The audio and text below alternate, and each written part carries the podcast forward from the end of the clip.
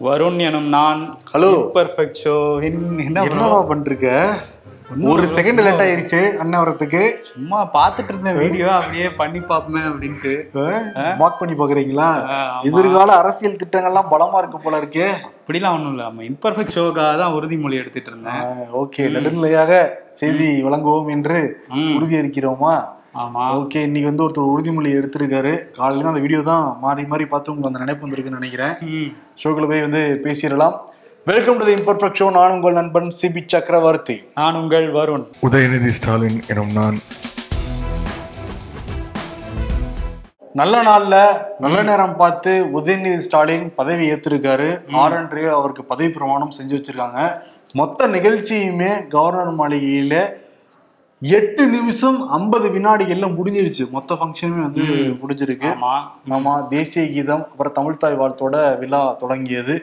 அதற்கு பிறகு உதயநிதி ஸ்டாலின் பதவி ஏத்துக்கிட்டாரு. அதுக்கு முன்னாடி கவர்னர் கொஞ்சம் தடுமாறிட்டாரு. அவர் கவர்னருடைய செக்ரட்டரி தான் சொல்லி கொடுக்குறாரு. ஐ சொல்லுங்க. இந்த அடுத்து சொல்லுங்க. முதல்ல வந்து பதவியேற்பு அவர் ரகசிய காவ பிர- பிரமாணமும் சொல்லணுமா இல்லையா கவர்னர்? முதல்ல பதவியேற்பு சொல்லிட்டாரு ஐன்னு சொல்லிட்டாரு. உதயநிதி ஃபுல்லா படிச்சு முடிச்சிட்டாரு. அடுத்து ரகசிய காவ பிரமாணம் பண்றதுக்கும் லைட்டா தடுமாறிட்டாரு ஆர் என் ரவி. செக்ரட்டரி எடுத்து கொடுக்க இனிதாக அந்த ஃபங்க்ஷன் வந்து நிறைவேறியது. ஆமா கீழே வந்து அவங்க ஃபேமிலியில உள்ள எல்லாரையும் கட்டி பிடிச்சி அப்படியே அன்பை பரிமாறிட்டு இருந்தாங்க உதயநிதியோட. ஆமா. ம். முக்கியமா துர்கா ஸ்டாலின் ஆரம்பிச்சு மனைவி மகள் மகன் கூட அந்த டீ ஹால்ல வந்து மொபைல் வாட்ஸ்அப் கால்ல வந்து பேசினாரு. அதற்கு பிறகு மாப்பிள்ளை சபரீசன் இருக்கிற நண்பர்கள் எல்லாத்தையும் வாழ்த்து வாங்கிட்டு அங்கிருந்து கிளம்புனாரு. கிளம்புறதுக்கு முன்னாடி குரூப் போட்டோ எடுத்துக்கிட்டாங்க ஆளுநர் மாளிகையிலேயே. ஆமா அமைச்சர்கள் எல்லாரும் உட்கார வச்சு போட்டோ எடுத்துக்கிட்டாங்க. ஆமா. தமிழக அமைச்சர்கள் குழு புகைப்படம்.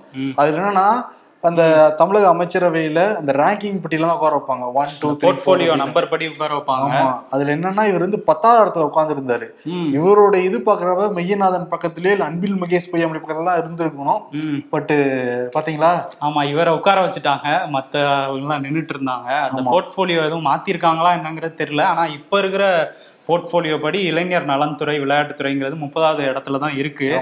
ஆர்டர் மாறி நின்னாங்க. ஆனா இவர் வந்து பத்தாவது இடத்துல உட்கார்ந்து இருந்தாரு உதயநிதி ஸ்டாலின். அதற்கு பிறகு கிளம்பி தலைமைச் செயலத்துக்கு வந்தாரு அவருடைய அறைக்கு வந்தாரு. பின்னாடி முன்னாடி சீனியர் அமைச்சர்லாம் இருக்காங்கல்ல ம். இந்த சினிமா ஹீரோக்கெல்லாம் ஃபங்க்ஷனுக்கு வராங்கன்னா முன்னாடி இருக்கிற பாடி கார்ட்ஸ் எல்லாம் வள்ளி விடு வள்ளி விடு வள்ளி விடு அண்ணனுக்கு டிஸ்டர்ப் பண்ணாத சார் டிஸ்டர்ப் பண்ணாத சொல்ற மாதிரி துரைமுருகன் தான் வழி விடுங்க வழி விடுங்கன்னு சொல்லிட்டு வந்தாரு உதயநிதி நடுவுல அதுக்கு பின்னாடி கே இருக்கிற அமைச்சர்கள். பட்டலம் எல்லாருமே அப்படியே உதயநிதியை அப்படியே பாதுகாப்பா அந்த அவருடைய அறைக்கு கூட்டிட்டு வந்தாங்க. கூட்டிட்டு வந்தாங்க. அங்க வந்து ஸ்டாலின் முதல் முறையா அமைச்சர் ஆனப்ப துரைமுருகன் தான் வந்து அவரை சீட்ல உட்கார வச்சாரு. இன்னைக்கு வந்து உதயநிதி வந்து துரைமுருகன் தான் உட்கார வச்சாரு. அவர் பக்கத்துல நிக்கிறதுல வேற போட்டி. நேத்து கூறதுல போட்டினா இன்னைக்கு நிக்கிறதுல. யாரு நிக்கிறது அப்படின்ட்டு பொன்முடி மூணு பேர் தான். பொன்முடி கே என் நேரு இவரு துரைமுருகன். மூணு பேரும். ஆனா அந்த மூணு பேருக்குள்ளயும் அந்த வரிசையில் இந்த மூணு பேருக்குள்ளயும் ஒரு ஒத்துமை இருக்கு. வாரிசு. அடுத்து அவங்க வாரிசு எல்லாம் ரெடியா இருக்காங்கல்ல. அருண் நேரு நேத்து சொன்னோம்ல அவரு. அப்புறம் வந்து கதிர் ஆனந்த் கௌதம் சிகாவணி எல்லாம் அடுத்த அமைச்சரவையில இடம் கொடுக்கணும்ல. அதுக்காக நின்றுப்பாங்க போல அப்படி பொன்முடி பையன் கூட வந்துட்டாரு. இவரு ஆமா ரெண்டு பேரும் இருக்காங்க. துரைமுருகன் பையனும் அந்த எம்பி ஆயிட்டாரு. கே. நேரு பையன் தான் என்ன ஆனான்னு தெரியல. அவரு எந்த பொறுப்பையும் கட்சியில கொடுக்கவே இல்லையே. ஒருக்கெல்லாம் இருந்தாலும் இப்பதானே பிறந்த நாள்லாம் கொண்டாடி இருக்காங்க. அடுத்து கொண்டு வந்துருவாங்க முப்பத்தொன்பது வயசு தானே ஆகுது. ஓகே ஐம்பது வயசு தான் அரிச்சோடி எழுதுவாங்கன்னு சொல்லுவாங்க அரசியல்ல. சரி வந்து நீங்க பேனா யார் கொடுத்ததுன்னா கே. நேரு அவருடைய பேனாவை எடுத்து கொடுக்க. ம். இங்க கையெழுத்து போடுங்க தம்பி அப்படின்னு சொல்லிட்டு துரைமுருகன் தான் பின்னாடி இருந்தா கூட வழிகாட்டுறது யாருன்னா கே நேரு தான். ஏன்னா சீனியர் அமைச்சரா இருந்திருக்காருல்ல. எங்க கோப்புல கையெழுத்து போடணுங்கிறத சுட்டி காமிச்சு கையெழுத்து போட வச்சார் உதயநிதி ஸ்டாலினை. ஆமா மூன்று கையெழுத்துக்கள் போட்டிருக்காரு. அதுல. முக்கியமானது வந்து அந்த ஓய்வூதியம் விளையாட்டு வீரர்களுக்கான ஓய்வூதியத்தை மூவாயிரத்துல இருந்து ஆறாயிரமா அதிகரிச்சிருக்காங்க. ஆமா. ஆமா. அது இதுக்கு இடையில வந்து கருணாநிதியோட சமாதிக்கு போய் அங்க அஞ்சலி செலுத்திட்டு வந்தாரு. அங்க என்னன்னா அந்த பூக்குல பூல டிசைன் டிசைனா பண்ணுவாங்கல்ல இதுல வந்து உதயத்தை வரவேற்போம் அப்படின்னு வந்து உதயநிதி வந்து வரவேற்றிருந்தாங்க ட்ரெண்டிங்கா அவங்க எழுதிட்டு இருப்பாங்களா அந்த மாதிரி ட்ரெண்டிங்கா எழுதிருக்காங்களா? திமுக ல இருந்து ஒரு ஸ்ட்ரிக்டான உத்தரவு வந்து போயிருக்கான். யாருமே சின்னவரே இல்ல பெரியவரே. இல்ல முதல் அமைச்சரே மூன்றாம் கலைஞரே அப்படின்னா யாருமே பேனரோ இல்ல விளம்பரங்களோ கொடுக்க வேணாங்கிறத ஸ்ட்ரிக்டாகி உத்தரவு போயிருந்துதான் ஓ. அதையும் தாண்டி தான் சில பேர் அங்கொன்றும் இங்கொன்றுமாக விளம்பரங்கள்லாம் வந்து கொடுத்துட்டு அட்ராசிட்டி பண்ணிக்கிட்டு இருந்தாங்க. ஸ்ட்ரிக்டான உத்தரவு. போனதுக்கு பிறகு இவ்வளவு வந்திருக்குன்னா. ஆஹ் இன்னொன்னு என்னன்னா உதயநிதி ஸ்டாலின்ட்ட பதவியேற்ற உடனே பத்திரிகையாளர் நிறைய கேள்வியெல்லாம் கேட்டாங்க. எல்லாத்துக்குமே வந்து பொறுமையா பதில் சொன்னார் உதயநிதி ஸ்டாலின். என்ன சொன்னாருன்னா தமிழ்நாட்டை வந்து ஒரு ஸ்போர்ட்ஸ் கேபிட்டலா மாத்துறதுக்கான முயற்சியில நாங்க வந்து இறங்க போறோம் அப்படின்னு சொல்லியிருந்தாரு. இன்னொன்னு என்னன்னா படத்துல நடிச்சுக்கிட்டு இருக்காருல்ல. படத்துல நடிச்சுக்கிட்டு எம்எல்ஏவா இருக்கலாம். ஆனா படத்துல நடிச்சுக்கிட்டு அமைச்சரா இருந்தாருன்னா மிகப்பெரிய விமர்சனம் வரும்ல. அதனால மாமன்னன் தான் நான் நடிச்ச கடைசி படம். ஆமா. அதற்கு பிறகு எந்த படத்துலயும் நடிக்க போறது கிடையாது. அதே மாதிரி- கமலோட கமிட் ஆயிருந்த படம் வந்து டிராப்டு ஆமா அப்படின்னு அவரே வந்து சொல்லியிருக்காரு. முதல்ல நடிக்கிறது கதம் கதம்னு போட்டா கூட அந்த பட தயாரிப்பு கதம் கதம்னு போடல இல்ல. ஆமா போடல. ஆமா. இனிமையாவது அந்த ரெட் ஜெயிண்ட்டுக்கு நான் அந்த படம் பார்த்தேன் இந்த படம் பார்த்தேன்னு சொல்றத குறைச்சிக்கிட்டு ஏன்னா இளைஞர் நலன் மற்றும் விளையாட்டுத்துறை வந்து இளைஞர்களுக்கு முக்கியமான ஒரு துறை. நாளைய தமிழ்நாடுக்கு வந்து இதுதான் ஒரு உந்து சக்தியா இருக்கணும் அந்த துறை. அதனால நிறைய திட்டங்கள் விளையாட்டு வீரர்களுக்கும் இளைஞர்களுக்கும் கொண்டு வரணும். அதுக்கான வாழ்த்துக்களை நம்ம சொல்லிக்குவோம். அவரே சொல்லியிருக்காருல்ல நான் வந்து என்னோட செயல் மூலமா விமர்சனங்களுக்கு பதிலடி கொடுப்பேன்னு. ம். ஒருவேளை அந்த செயல் சரியா இல்லைன்னா நம்ம விமர்சனமும் பண்ணுவோம் நிச்சயமா. ஒரு பெரிய வாழ்த்துக்களை நம்ம வந்து தெரிவிச்சுக்கலாம். அதே மாதிரி ஏசியன் கேம்ஸ் ஒலிம்பிக் கேம்ஸ் பல்வேறு விளையாட்டு போட்டிகள்ல தமிழ்நாட்டில இருந்து நிறைய நபர்கள் கலந்துக்கிட்டாங்கன்னா அதுதான் இந்த அமைச்சரோட வெற்றியா இருக்க முடியும். பொறுத்திருந்து பார்ப்போம். பார்ப்போம். இந்த இளைஞர் நலன் விளையாட்டு மேம்பாட்டுத்துறை அமைச்சர் யார்கிட்ட இருந்துச்சுன்னா மையநாதன் இருந்தது. அவர் தான் வந்து கொடுத்திருக்காரு. அதே சமயத்துல சிறப்பு திட்ட செயலாக்கத்துறை ஸ்டாலின் இருந்தது. அதுவும் கொடுக்கப்பட்டிருக்கு. வறுமை ஒழிப்பு திட்டங்கள் ஊரக கடன்கள் துறை பெரிய கருப்பன் இருந்து கொடுக்கப்பட்டிருக்கு. மெயினா வந்து இளைஞர் நலன் விளையாட்டு துறை தான். நேத்தே நம்ம சொன்ன மாதிரி ஜவஹர்லால் நேரு அந்த அரங்கத்திலயுமே இவருக்கான வரைய தயாரி தயாராகிட்டு இருக்கிறதா வந்து சொல்றாங்க. இதை தாண்டி பதினோரு அமைச்சர்களோட இலாக்காக்களும் வந்து மாற்றப்பட்டிருக்கு. முக்கியமா யாருன்னா பெரியசாமி ஐ பெரியசாமி நம்ம நேத்தே சொல்லியிருந்தோம் எனக்கு கூட்டுறவுத்துறை வேணாம் நான் ஆரம்பத்தை தான் சொல்லிக்கிட்டு இருக்கேன். மாத்துங்க மாத்துங்க அப்படின்னு சொல்லிட்டு இருந்தாரு எனக்கு வேணாங்க இது அப்படின்னு சொன்னதுனால மாத்தி விட்டுருக்காங்க பெரிய கருப்பனோட தென்காசி போனப்ப ரொம்ப ஸ்ட்ரிக்டாவே சொன்னாரா ஸ்டாலின்ட்ட தயவு செஞ்சு மாத்திருங்க அப்படின்னு. இப்ப என்னன்னா அவருக்கு வந்து ஊரக வளர்ச்சி துறை ஒதுக்கப்பட்டிருக்கு. அவர்கிட்ட இருந்த கூட்டுறவுத்துறை வந்து பெரிய கருப்பன்ட்ட போயிருக்கு. அதே மாதிரி முத்துசாமி இலாக்கா மாத்தப்பட்டிருக்கு. ராஜகண்ணப்பன் ராமச்சந்திரன் வந்து சுற்றுலாத்துறை அமைச்சர். இதுக்கு முன்னாடி சுற்றுலாத்துறை அமைச்சரா இருந்த மதிவேன் வந்து வனத்துறை அமைச்சரா இருக்காரு. ம். அஹ் மெய்யநாதன் வந்து ஏற்கனவே இருந்த சுற்றுச்சூழல் மாசு கட்டுப்பாட்டு துறை பழனிவேல் தியாகராஜனுக்கு கூடுதலாக புள்ளியியல் துறை ஒதுக்கப்பட்டிருக்கு. ஆர் காந்தி அதுக்கப்புறம் சேகர்பாபு இருக்காருல்ல இந்து அறநிலையத்துறை. இருக்காரு இப்ப கூடுதலாக சிஎம்டிஏ சிஎம்டிஏ சென்னை பெருநகர வளர்ச்சித்துறை நல்லா டப்பா இருக்கிற துறையா பார்த்து ஒதுக்கி இருக்காரு மனுஷன். ஆமா. ஃபுட்பால் அடிச்சதெல்லாம் வீண் போகல. அதுதான் வீண் போகல. பாப்போம் இனிமே அந்த பருத்தி மூட்டை குடோன்லயே இருந்திருக்கலாம் அப்படிங்கிற மாதிரி செயல்படாம இருந்தாங்கன்னா சரி அதேதான். மாத்திருக்காங்கல்ல ஏதாவது புதுசா ஏதாவது பண்றாங்களான்னு பாப்போம். எல்லாருமே எதிர்க்கட்சிகள் எல்லாருமே வந்து வாரிசு அரசியல் தான் விமர்சனம் பண்றாங்க. முக்கியமா என்னன்னா அதிமுக முன்னாள் அமைச்சர்கள் எல்லாருமே இதை பத்தி தான் விமர்சனம் பண்ணிட்டு இருக்காங்க. எடப்பாடி பழனிசாமி நேத்தே சொல்லியிருந்தாரு. இப்ப உதயநிதி வந்து அமைச்சரானனால தமிழ்நாட்டுல என்ன பாலாறும் தேனாருமா ஓட போகுது அப்படின்னு சொல்லியிருந்தாருல ஆமா. அதுக்கு அடுத்தது நூல் பிடிச்ச மாதிரி வரிசையா வந்திருக்காங்க. ஆமா ஆர்மி உதயகுமார் என்ன சொல்றாருன்னா. பதினெட்டு நாங்க ஒரு சாதனையும் பண்ணவே கிடையாது. இப்ப பண்ண ஒரே சாதனை மகனை வந்து அமைச்சராக்குனதுதான் திமுக பண்ணது சாதனை அப்படின்னு சொல்றாரு அவரு. கடம்பூர் ராஜு என்ன சொல்றாருன்னா இந்த வாரிசு படத்தை தடை பண்ண வாரிசுக்கு தான் இப்ப பட்டாபிஷேகம் கொண்டாடி இருக்காங்க அப்படின்னு சொல்லியிருக்காரு. இந்த வாரிசு படம் வர்றதுனால அதை வச்சே இவர் ரொம்ப பேசிட்டு இருக்காரு நிறைய. அதே மாதிரி செல்லூர் ராஜு கடம்பூர் ராஜு அப்படின்னா செல்லூர் ராஜு என்ன சொல்லியிருக்காருன்னா. மகனுக்கு தான் நீங்க பட்டாபிஷேகம் பண்ணிட்டீங்களே. அதை சிறப்பிக்கும் வகையில நிறைய வரிகள் எல்லாம் நீங்க தள்ளுபடி பண்ணணும் வரிகள் எல்லாம் குறைக்கணும் அப்படின்னு சொல்லி கோரிக்கை வச்சிருக்காரு மக்களின் சார்பாக. இந்த ஐடியா நல்லா இருக்குல்ல? நல்லா இருக்கு. ஆனா அவர் ஒரு விஷயம் சொல்லியிருக்காரு பாருங்களேன். எனக்கு வந்து வீட்டு வரி கட்டவே முடியல நான் வீடே வித்துடலாம்னு இருக்கேன் அப்படின்ட்டு இருக்காரு.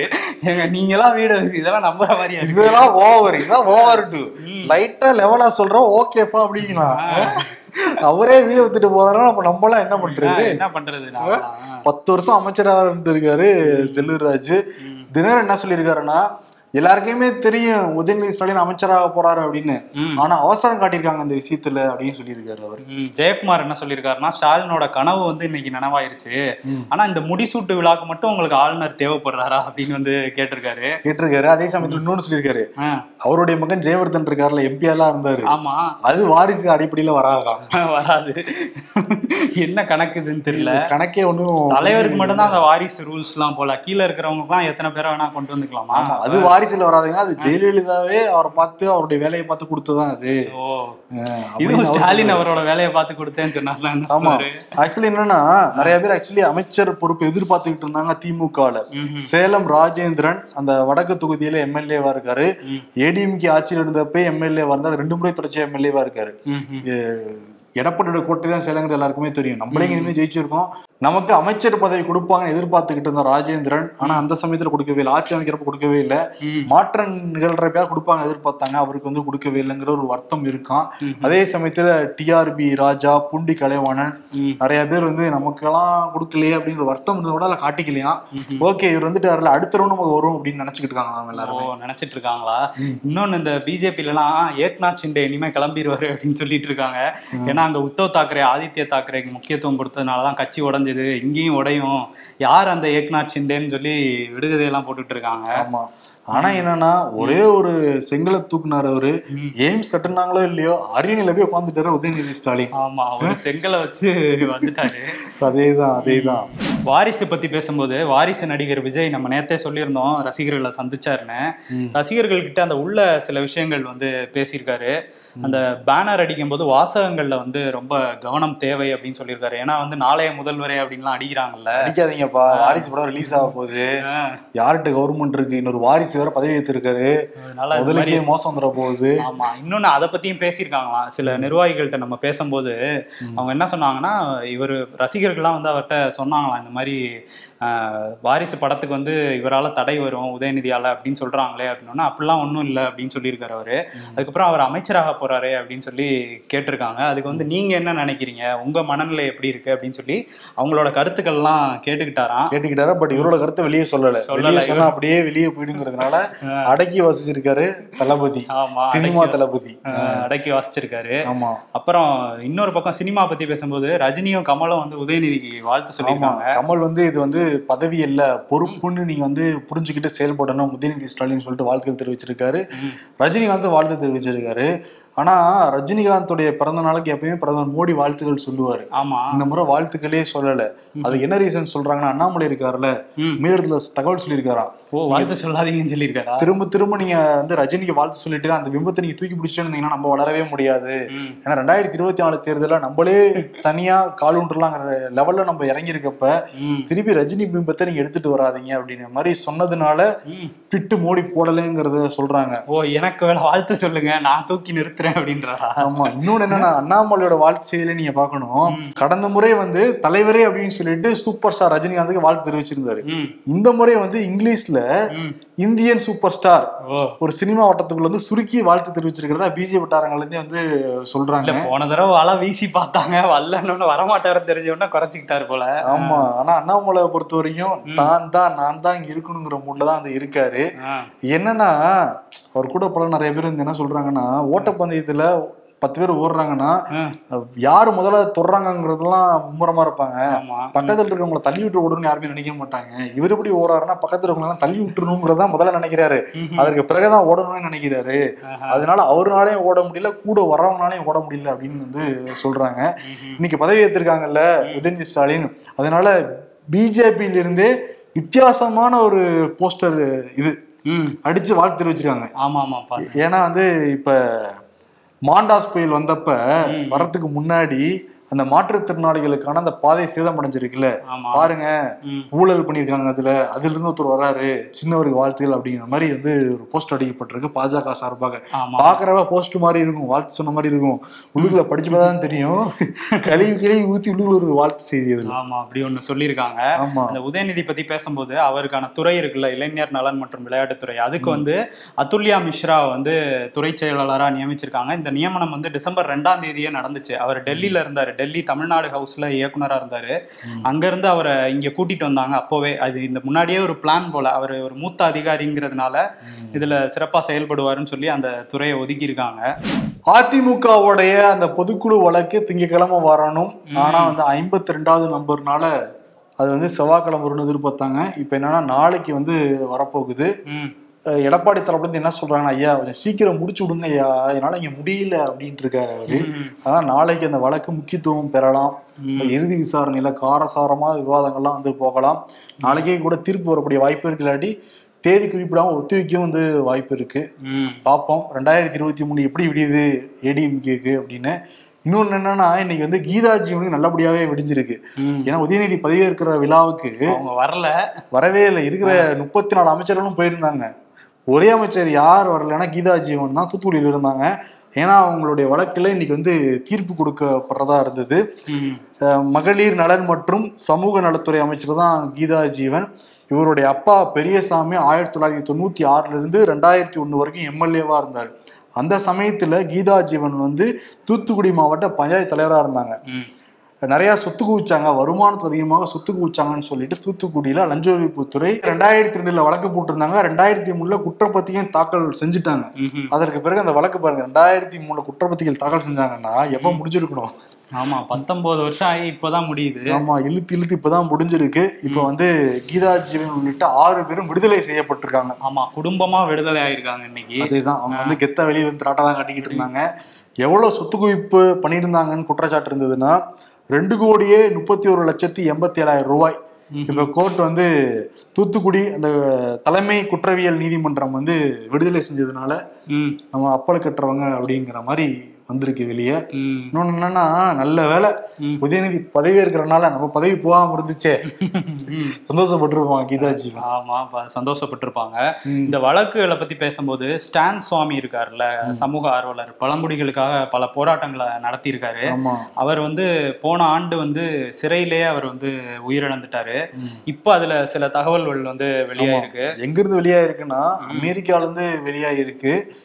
இந்த ஸ்டெயின் சுவாமி வந்து ராஞ்சியில இருந்த பழங்குடி மக்களுக்கு ஆதரவாக போராடிக்கிட்டு இருந்தாரு மத்திய அரசை எதிர்த்து. ஆமா ஜார்க்கண்ட் மாநிலத்துல மிகப்பெரிய போராட்டங்களை நடத்திட்டு ஆமா திடீர்னு என்னைய வந்து கைது செஞ்சாங்க என்ன குற்றச்சாட்டு வச்சாங்கன்னா மாவோயிஸ்டுகளோட சேர்ந்து நீங்க பிரதமரை கொலை செய்ய முயற்சி பண்ணிருக்கீங்க. உங்க லேப்டாப்ல உங்களோட கம்ப்யூட்டர்ல இதுக்கான தரவுலாம் நாங்க எடுத்திருக்கோம் அப்படின்னு சொல்லிட்டு தான் சிறையில் அடைச்சாங்க.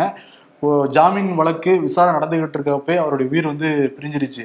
இப்போ என்ன தெரிய வந்திருக்குன்னா அவருடைய இந்த லேப்டாப்பில் யார் வச்சுருக்காங்கன்னு சொல்கிறாங்கன்னா அமெரிக்க தடவியல் நிறுவனம் ஹேக்கர்கள் தான் அந்த மாதிரி சில ஃபைல்ஸை அவருடைய லேப்டாப்ல பூத்திருக்காங்க அப்படின்னு சொல்லியிருக்காங்க. ஆமா அவரோட லேப்டாப்ல இந்த சில ஆவணங்கள் இருந்ததா என்ஐஏ சொல்லியிருக்காங்க. ஆனா அந்த ஆவணங்கள் எல்லாம் ஹேக்கர்ஸ் மூலமா தான் அந்த கம்ப்யூட்டர்ல அப்லோட் பண்ணியிருக்காங்க அப்படின்னு வந்து தடயவியல் நிறுவனம் வந்து சொல்லியிருக்கு. அர்சனல் கன் கன்சல்டிங்ஸ் அப்படிங்கிற நிறுவனம். இந்த நிறுவனம் யார் ஏற்பாடு பண்ணாங்கன்னா அவரோட வழக்கறிஞர்கள் சேர்ந்து இதை இந்த நிறுவனத்தை வச்சு அதை ஆய்வு பண்ணியிருக்காங்க அவரோட கம்ப்யூட்டரை அப்ப இந்த உண்மை வந்து வெளியே வந்திருக்கு. இது என்ஐஏக்கு ஒரு பெரிய அடி அப்படின்னு சொல்றாங்க. அவங்களோட விசாரணையை வந்து ஒரு தடை போடுற மாதிரி வந்திருக்கு இந்த விஷயம். ஏன்னா அப்பவே பலத்த எதிர்ப்பு கிளம்புனது. எண்பத்தஞ்சு வயசு ஆயிடுச்சு அவருக்கு மாத்திரோட கொடுக்க மாட்டேங்கிறீங்க சாப்பிடோட கொடுக்க மாட்டேங்கிறீங்க. பழங்குடியினருக்கு ஆதரவாக போராடுறது தவறா அப்படிங்கிற பேச்சு அப்பயே இருந்துச்சு. ஆமா அவர் கூட சிறையில இருந்தவங்களே இது வந்து இயற்கை மரணம் கிடையாது. அவர் வந்து துன்புறுத்தி தான் கொலை செஞ்சுட்டாங்கங்கிற மாதிரியான இதெல்லாம் சொல்லியிருந்தாங்க. ஓகே இதுக்கு என்னைய பதில் சொல்லிதான் ஆகணும். ஏன்னா ஸ்டெயின் சுவாமி வந்து திருச்சி பூர்வீகமா கொண்டவர் ஆமா ஆமா தமிழ்நாட்டை பூர்வீகமா கொண்டவர். கேரளால ஆளுங்கட்சிக்கும் ஆளுநருக்கும் அந்த சண்டை இருக்குல்ல அது ஓயவே ஓயாது போல. இப்ப என்ன பண்ணிருக்காங்க? நேத்து வந்து அவர் வந்து பல்கலைக்கழக வேந்தரா இருக்காருல்ல ஆளுநர். அவரோட பதவியை வந்து நீக்கம் பண்ணணும்னு சொல்லி நேத்து தீர்மானம் நிறைவேற்றியிருக்காங்க கேரளா சட்டமன்றத்துல. ஃபர்ஸ்ட் இந்த தீர்மானம் கொண்டு வந்தப்ப காங்கிரஸ் வந்து நாங்களும் ஆதரிக்கிறோம் அப்படின்னு சொல்லியிருந்தாங்க. ஆனா அந்த தீர்மானத்துல என்ன சொல்லியிருந்தாங்கன்னா அமைச்சரவை வந்து யார் வேந்தர் அப்படிங்கிறத வந்து முடிவெடுக்கும் அப்படின்னு சொல்லியிருந்தாங்க. அதுக்கு வந்து காங்கிரஸ் எதிர்ப்பு தெரிவிச்சு வெளிநடப்பு பண்ணாங்க. யார் தான் பண்ணணுமா அவங்க என்ன சொல்றாங்க காங்கிரஸ்ல ஓய்வு பெற்ற ஒரு ஹைகோர்ட் நீதிபதியோ இல்ல சுப்ரீம் கோர்ட் நீதிபதியோ இதுக்கு போடணும். நீங்கன்னா உங்களுக்கு சாதகமான ஆளை போட்டுக்குவீங்க அப்படின்னு சொல்லிட்டு வெளிநடப்பு பண்ணிட்டாங்க. அப்புறம் ஆளுங்கட்சி தான் பெரும்பான்மையா தானே இருக்காங்க. அவங்களே வந்து நிறைவேற்றிட்டாங்க நிறைவேற்றிருக்காங்க. இப்போதைக்கு ஆளுநர் வந்து இதுக்கு என்ன ரியாக்ட் பண்றாருங்கிறத நம்ம பார்க்கணும். அவரு அவர் பல்ல புடுக்கிறதுக்கு அவரே ஒப்புதல் கொடுப்பாரா? கொடுக்க மாட்டாரு. ஆனா ரியாக்ஷன் ஏதாவது ஹெவியா கொடுக்குறாரான்னு பார்க்கணும். ஏன்னா ஹாரிஃப் கானுக்கும் பினராயி விஜயனுக்கும் நேரடியா எந்த மாநிலத்திலயுமே நேரடியா பேசிக்கிட்டது இல்ல. ரெண்டு பேருமே பேர்களை சொல்லியே சண்டை போட்ட சம்பவங்கள்லாம் பார்த்தோம். அதேதான் அதேதான். அநேகமா இன்னைக்கு கொஞ்சம் சாந்தம் இருக்காங்க. இந்த ஒரு வாரமாக. கவர்னர் ஐயா அப்படிங்கிற முறையா தான் திமுக டீல் பண்ணிக்கிட்டு இருக்கு. ஆர் என் ரவிய. ஆமா. இன்னும் ரெண்டு வாரம் கழிச்சு பாருங்க. எங்க அந்த ஆன்லைன் ரம்மி. சத தடை சட்ட மசோதா இன்னும் வந்து கையெழுத்தே போட மாட்டேங்கிறாரு அப்படின்னு சொல்லிட்டு கம்பெடுத்து சுத்துவாங்க திமுகவினர். உதயநிதி ஸ்டாலின் வந்து சந்தானத்துக்கு ஃபோன் பண்றாராம். டேய் மச்சான். என்னடா நீ மினிஸ்டர் ஆகிட்ட அதானே? அப்படிங்கிறாரு பார்த்தா. பார்த்தா வாழ்க்கைலாம் தெரிவிச்சிருந்த ட்விட்டர்ல. ஆன்லைன் சூதாட்ட விளம்பரத்தில் நடிக்க என்னை கேட்டபோது நான் மறுத்துவிட்டேன். உழைத்து சம்பாதிக்கும் பணம் மட்டுமே உதவும். தவறான வழிகளில் கிடைக்கும் பணம் நிலைக்காதன்னு விசால் சொல்லியிருக்காரு. இவரு சரத்குமாரும் பிரகாஷ் ராஜும் அப்படியே மறைஞ்சு போயிட்டு இருக்காங்க பேப்பர் பிடிச்சிட்டு மறைஞ்சு போறாங்க. ஆனா பாத்தீங்களா நேத்து வந்து சின்ன பையன் சரத்குமாரோடைய அந்த அனுபவத்துல சொல்றேன். அவருக்கு கை தெரிஞ்சிருக்கு எது சரி எது தப்புன்ட்டு. இவரு இவர் என்ன தெரியுமா சொல்லியிருக்காரு அந்த இதுல? அந்த முப்பத்தாறு பேர் உயிரிழந்திருக்காங்க. ஆனா இவர் என்ன சொல்றாரு? அதெல்லாம் குடும்ப பிரச்சனை காரணமா உயிரிழந்துட்டாங்களாம் இதை இதோட சேர்க்காதீங்கன்னு வேற சொல்லியிருக்காரு. அவங்களுக்காக வாதாடுறாரு இவரு? என்னன்னா இதை ஒரு மாதிரி அட்டென்ஷன் கிரியேட் பண்ணதுக்கான காரணமே. இப்ப ஒரு மாசத்துக்கு முன்னாடி அந்த ஆன்லைன் சுத்தாட்ட கம்பெனில நிறைய பேர் வந்துட்டு போனாங்க தமிழ்நாட்டுக்கு. அவங்க அவர் வீட்டுக்கு வந்திருக்காங்க. ஆளுநர் வீட்டுக்கு மட்டும் இல்ல இவர் வீட்டுக்கு வந்திருக்காங்க. வந்திருக்காங்க. அவங்க கொடுத்த ஐடியாவால தான் நான் வந்து மதுவிலக்கு பா ஆ. பாருப்பா. அப்படின்னு சொல்லிட்டு ஆன்லைன் ரம்மியை ப்ரமோட் பண்ணிட்டு இருக்காரு. ஆமா. திமுக குடும்ப அரசியல் செய்கிறது. திமுக குடும்ப கட்சி ஜெயக்குமார். ஜெயவர்தன் அப்ப நான் உங்க பையன் இல்லையா? மக்கள் அழைத்தால் அரசியலுக்கு வருவேன் நடிகர் லெஜண்ட் சரவணன். நடுராத்திரியில நாங்க ஏன்டா சுடுகாட்டுக்கு போகணும்? கட்டப்பைக்கு ஆசைப்பட்டு உங்க கடையில துணி வாங்கினது ஒரு குத்தமாடா. ஓகே வருண் இன்னைக்கு யாருக்கு நம்ம விருது கொடுக்கலாம்? இனி சாய்ஸ் விருது சாய்ஸ் என்ன? அமைச்சரா இருக்காரு உதயநிதி. அதேதான். ஆனா சீனியர் எல்லாருமே வந்து இளைஞர்களுக்கு வழி விடுறாங்களாம் முக்கியம் உதயநிதி தான் வழி விடுவாங்க ஃபுல்லாருமே ஆமா வலி விட்டுக்கிட்டே இல்ல வந்தாங்க. வலி வலி வலி. வலி வலி வலி. எங்க சின்னவர் வராரு வழி விடு வழி விடு வழி விடு. கூட்டத்தை சேர்க்காத. நகரு நகரு. சின்னவருக்கு வேர்க்குதான் இல்ல. எங்கப்பா டிஷ்யூ. எங்கப்பா பேனா? இங்க கையெழுத்து போடுப்பா அப்படின்னு சொல்லிட்டு கே நேரு. பொன்முடி துரைமுருகன் எல்லாம் அலப்பறை பண்ணிட்டு இருந்தாங்க. ஆமா அதனால சீனியர் எல்லாம் சேர்த்து ம், ம். சீனியர்கள் சங்கம்னு கொடுத்துடலாம். வருத்தப்படாத சீனியர் சங்கம். நல்ல விருது. அவங்களுக்கு வருத்தப்படலையாங்கிறது தெரியல. ஆனா இன்னைக்கு வந்து ரொம்ப ஹாப்பியா இருந்தாங்க. வருத்தப்படாத வாலிபர்னு சொல்லுவாங்கல்ல உதயநிதிய. இவங்க வந்து வருத்தப்படாத உதயநிதிக்கு பதவி கொடுக்கறது எங்களுக்கு பெருமை அப்படின்னு நினைக்கிறாங்களே. அப்பதானே எங்க பசங்களுக்கும் கிடைக்கும் அப்படிங்கிறாங்க. அதனால வருத்தப்படாத. சீனியர் சங்கம் award goes to Udhayanidhi Stalin Duraimurugan K N Nehru and Ponmudi. உதயநிதியும் இருக்காரு அந்த சீனியர் நடுவுல அவர் உட்கார்ந்து இருக்கட்டும் உட்கார்ந்து இருக்கட்டும் வச்சுக்குவோம். ஓகே. சிறப்பு. நாளை சந்திப்போம். நன்றி வணக்கம். நன்றி.